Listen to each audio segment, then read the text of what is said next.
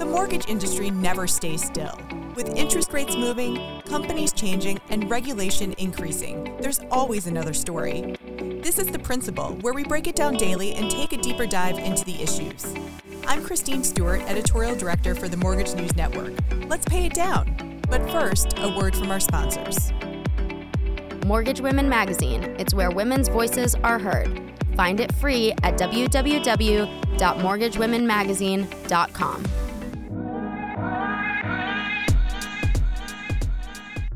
The Federal Reserve is meeting for the first time in 2023, and it comes just as the housing market seems to be turning around. So, what will the Fed decide to do over the next two days, and how will that affect the economy and thus home buying? Welcome to The Principal. I'm Mike Savino, head of multimedia for the Mortgage News Network, and today I'm joined by friend of the pod, Connel Fullenkamp, an economics professor at Duke University. So, Connel, thanks for joining me. Glad to be here. So, and I guess before we get started, we were just talking, but we'll fill our audience in. You're just coming back from from teaching a class in uh, Mauritius. Yeah, I was teaching for the International Monetary Fund about financial development and inclusion uh, for an African audience. Very cool, very cool. So we're glad uh, we're glad you're back, and we're glad you've got some time to uh, talk with us, uh, doing our monthly look ahead, or or not monthly, but regular look ahead to to Fed meetings. It's the first meeting of of 2023 and of course we've we've seen a lot of data since the the last meeting. So i guess before we look at what the fed's going to do where are we as an economy right now? Yeah i think uh, the big story of course is the deceleration of inflation. That seems to be showing up now more consistently across the different ways that we slice and dice the numbers. So that's pretty good news. Um, the on on the other side though we still have this persistent tightness in the labor market and that is really throwing a curveball into understanding where the economy is. And it's leading to a lot of disagreement about whether uh, the economy is still kind of in a state of overheating or not. And that's leading in, in turn to big discussions within the fed about what to do about interest rates. So there's you know there's some i think some clarity about the the the direction of inflation. It seems to be heading down, but there's a lot of uh, uncertainty about the uh, about the economic activity, and I think that's really complicating the Fed's decision. And so, what what do we think that means the Fed will do on Wednesday? There's a lot of debate about whether or not they'll uh, lower their rate hikes. Do, do you think that's what they'll do? You know, all the messages coming out of the the statements uh, on the part of uh, people going into the meeting seem to indicate that they're going to slow down the pace of rate increases. And I'm wondering if part of this uh, gets back to I think it was the uh, uh, the the the president of the the Dallas Fed who likened this to you know driving down a really foggy road, trying to slow down and just uh, so you can navigate it better. I think that's part of what the Fed is hoping for is that they're going to get some better information about where the economy really is if they slow down the rate pay, the rate increases. I think they're a little bit worried of of overdoing it. Is is there so I mean basically it sounds like they just want to see how the economy is going to act on its own. Is there any uh, possibility whether it's this month or maybe at their next meeting that they don't do a rate hike and and see how the economy reacts? I think it's possible, but I'm I'm thinking that they're they're going to try to just sh- downshift into a slower pace of rate increases. Um, there's a lot of there's a lot of evidence from the uh, the folks who are eh, behind these kind of monetary policy rules that suggest that rates really ought to be still climbing. And again, I think I think in this in this current economic mix, I don't think the Fed can take its foot completely off the excel uh, off the brakes here, so to speak. Um, but I do think that they're trying to be mindful that uh, it's it's really i think they're just still again worried that they're going to overdo it. So they're going to slow things down see if they can get better data and uh, and and keep the keep the the rate hikes to uh, a slower pace at least for the near term. I just don't see them completely taking their foot foot off the brakes though. Is there also a danger in perhaps sending the wrong message if they have a meeting or two where they don't do a rate hike and then realize, ooh, we're not ready for this. We have to start doing this. Or is that something that the Fed won't really think about? Oh, I think they're thinking about that a lot, especially after you know having to play catch up all year. I think they're really concerned about that and really concerned about sending mixed messages. Um, I think especially in this environment where a lot of the financial market participants are just really waiting for that news, the all clear signal that uh, it's game on again, and they want to pile back into the markets. We're already seeing a little bit of that, I think, already in the first few weeks of trading this year. And then looking how this ripples out into forms of lending, obviously our audience with the housing market and, and mortgages, we've seen the the mortgage rates come down and, and really stabilize since the end of of last year. Um, so is this something that can help that continue, maybe even come down a little bit if if the Fed continues to act as expected?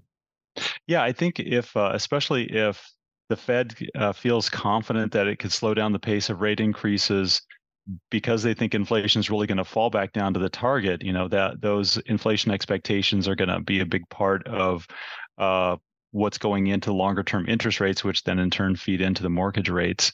So I think that, that that's definitely a possibility. I think that is a, a, a potential outcome here. I think really we're seeing um, people in the mortgage markets getting used to the the new normal of of higher rates. I, I, don't think I don't think we'll see a return of you know three percent mortgage rates, but I but I don't think uh, at least right now it doesn't look like you know return to seven or eight percent like we saw late in uh, in 2000 in 2022 is in the cards. Yeah, we have seen some some signs, including originations ticking back up so far this year that that buyers are coming back to the market. It sounds like you think that part of that is just the sticker shock of uh, mortgage rates wearing off. Yeah, and again, that comes from you know personal experience. I mean, we saw we saw an amazing sticker shock in the in the early '80s, and and people adjusted to that. I mean, they found creative ways to deal with that. I think at the end of the day, you've got people who realize that you know purchasing a home is a really good investment for them, and they're going to find ways to do that uh, no matter what happens in the rest of the economy. And they they find ways to you know they find ways to to deal with the mortgage rates and the housing market conditions, whatever they are. Are we also seeing consumer sentiment change? I mean, obviously, in the latter half of, of last year, a lot of people were worried about whether or not we're in a recession. They cling to simplistic definitions of two down uh, quarters. Some people thought we were already there. Are we seeing attitudes change, or are people still worried about where the economy is? Yeah, most of the most of the numbers that are coming out of you know December expenditures are suggesting that people are pretty worried. Uh, and I think it's not being helped by the by the layoff announcements. Even though, again, it's really hard to get a grip on whether those are uh, just a, adjustments from from uh, overhiring in the past or whether we're really they really are strong recession signals. But yeah, I think that consumer sentiment is definitely. Uh, uh I, I I wouldn't say it's trending down, but I think people are really again they're they're they're really being driven by this uncertainty and also waiting for a signal about what what the real path of the economy is going to be going into the rest of the year. I think the layoffs things because obviously we've seen that in the mortgage industry. We've seen some companies downsizing. Yeah. You talk to experts, it the industry probably grew too much during the the refi boom. We're seeing a lot of layoffs in tech, but a lot of experts are like, well, those companies were just always too big, and this is a right sizing. But I guess it doesn't really matter to consumers, right? If you see layoffs, you're worried about if that will trickle over to your industry. Yeah, absolutely. And and uh, as you say, a lot of this you can reason away with with overhiring, especially in the financial services and in tech. Um, but at some point, you know, the the lower activity trickles down into into other industries as well, and and you know, people's uh, sentiment is a really strong driver of consumption. So you get uh, these this danger of a little bit of a of a of a vicious cycle kicking in where do you see uh, inflation going over the next, you know, maybe to the middle part of the year, and of course from there, what that does to the, the housing market? Does it seem like we're going to continue on this trend uh, of of downward inflation, which would then be good for mortgage rates? Yeah, I think we are. I think the uh, I'm not as I'm not as optimistic that we're going to get back to the Fed's target anytime soon, but I do uh, think that we're going to continue to see inflation trend downward. Maybe you know mid-year it'd be it'd be great in my opinion if we were even showing something in the 4% range um, which would kind of put us within striking distance of getting getting back to normal. You know, a lot of this is going to depend on again getting back to that labor market. Is it too tight? Is productivity growing uh, very strongly at all? Um, you know, those are really those, those to me are really the big questions uh, on the horizon that are that are going to have to get answered before we really know what's going to happen to inflation over the longer haul. Um, if the labor market stays tight and wages have to continue to increase, we, there's just there's just going to be a lower limit that we can push inflation down to and no lower. One of the possible benefits of the housing industry with wages going up is, of course, wages catch up to where home prices have skyrocketed. Um, do you do you foresee that possibly happening uh, later this year? Gosh, for certain segments of the market, perhaps, right? I think, um, you know, I think, I, I guess I'm thinking, I have in mind the, you know, the more something like the entry level of the of the market, where you see a lot of the wage growth that that has taken place over the past uh, year to 18 months or longer has been, you know, really at the at the entry level jobs and and the lower uh, range of the income ladder. So it's certainly possible. I think um, both sides are going to have to to move a bit. You know, given the median median home price is still rather high, I think uh, there's some movement down that's going to have to take place before that happens. But it's certainly possible. Which, of course, would be good for first time home buyers who, who feel yeah priced out of the market. Um, I guess if that happens too much, you know, we could see another home price explosion. But do you think that that was sort of an anomaly, or do you think the conditions are there for home prices to sort of hit these double digit growths again? I don't. I think um, I, I I I think you're you're you're the point you just made about uh, a lot of people being priced out of the market and priced out significantly so, especially with mortgage rates having gone up. I think it is. Uh, I think that's just going to be a really strong headwind. I don't think uh, we'll be set up for that kind of strong growth. Um, you know, we had we had this I think, a really unusual combination of wage growth was already strong. Then you had a lot of extra income coming from the government. You had uh, rates being you know pushed down again by massive uh, massive liquidity injections in the system. All those things kind of piled in together to give us that that tremendous rate of of home price uh, growth in the past uh, during the during the pandemic times. I just don't think we're going to get a repeat of all those circumstances, and I think they all have to happen together to get that kind of growth well, I'm sure a lot of people in this industry would be happy to see something like a more normal, healthy growth. Yeah, I think I think so. I think everybody's going to benefit if there's you know some sustainable, healthy growth rather than the the kind of boom and bust cycle that we've been experiencing here. Connel, thank you so much for joining me. Uh, it's always great insight. Thanks a lot. It's always a pleasure. We'll be right back with the rest of your headlines.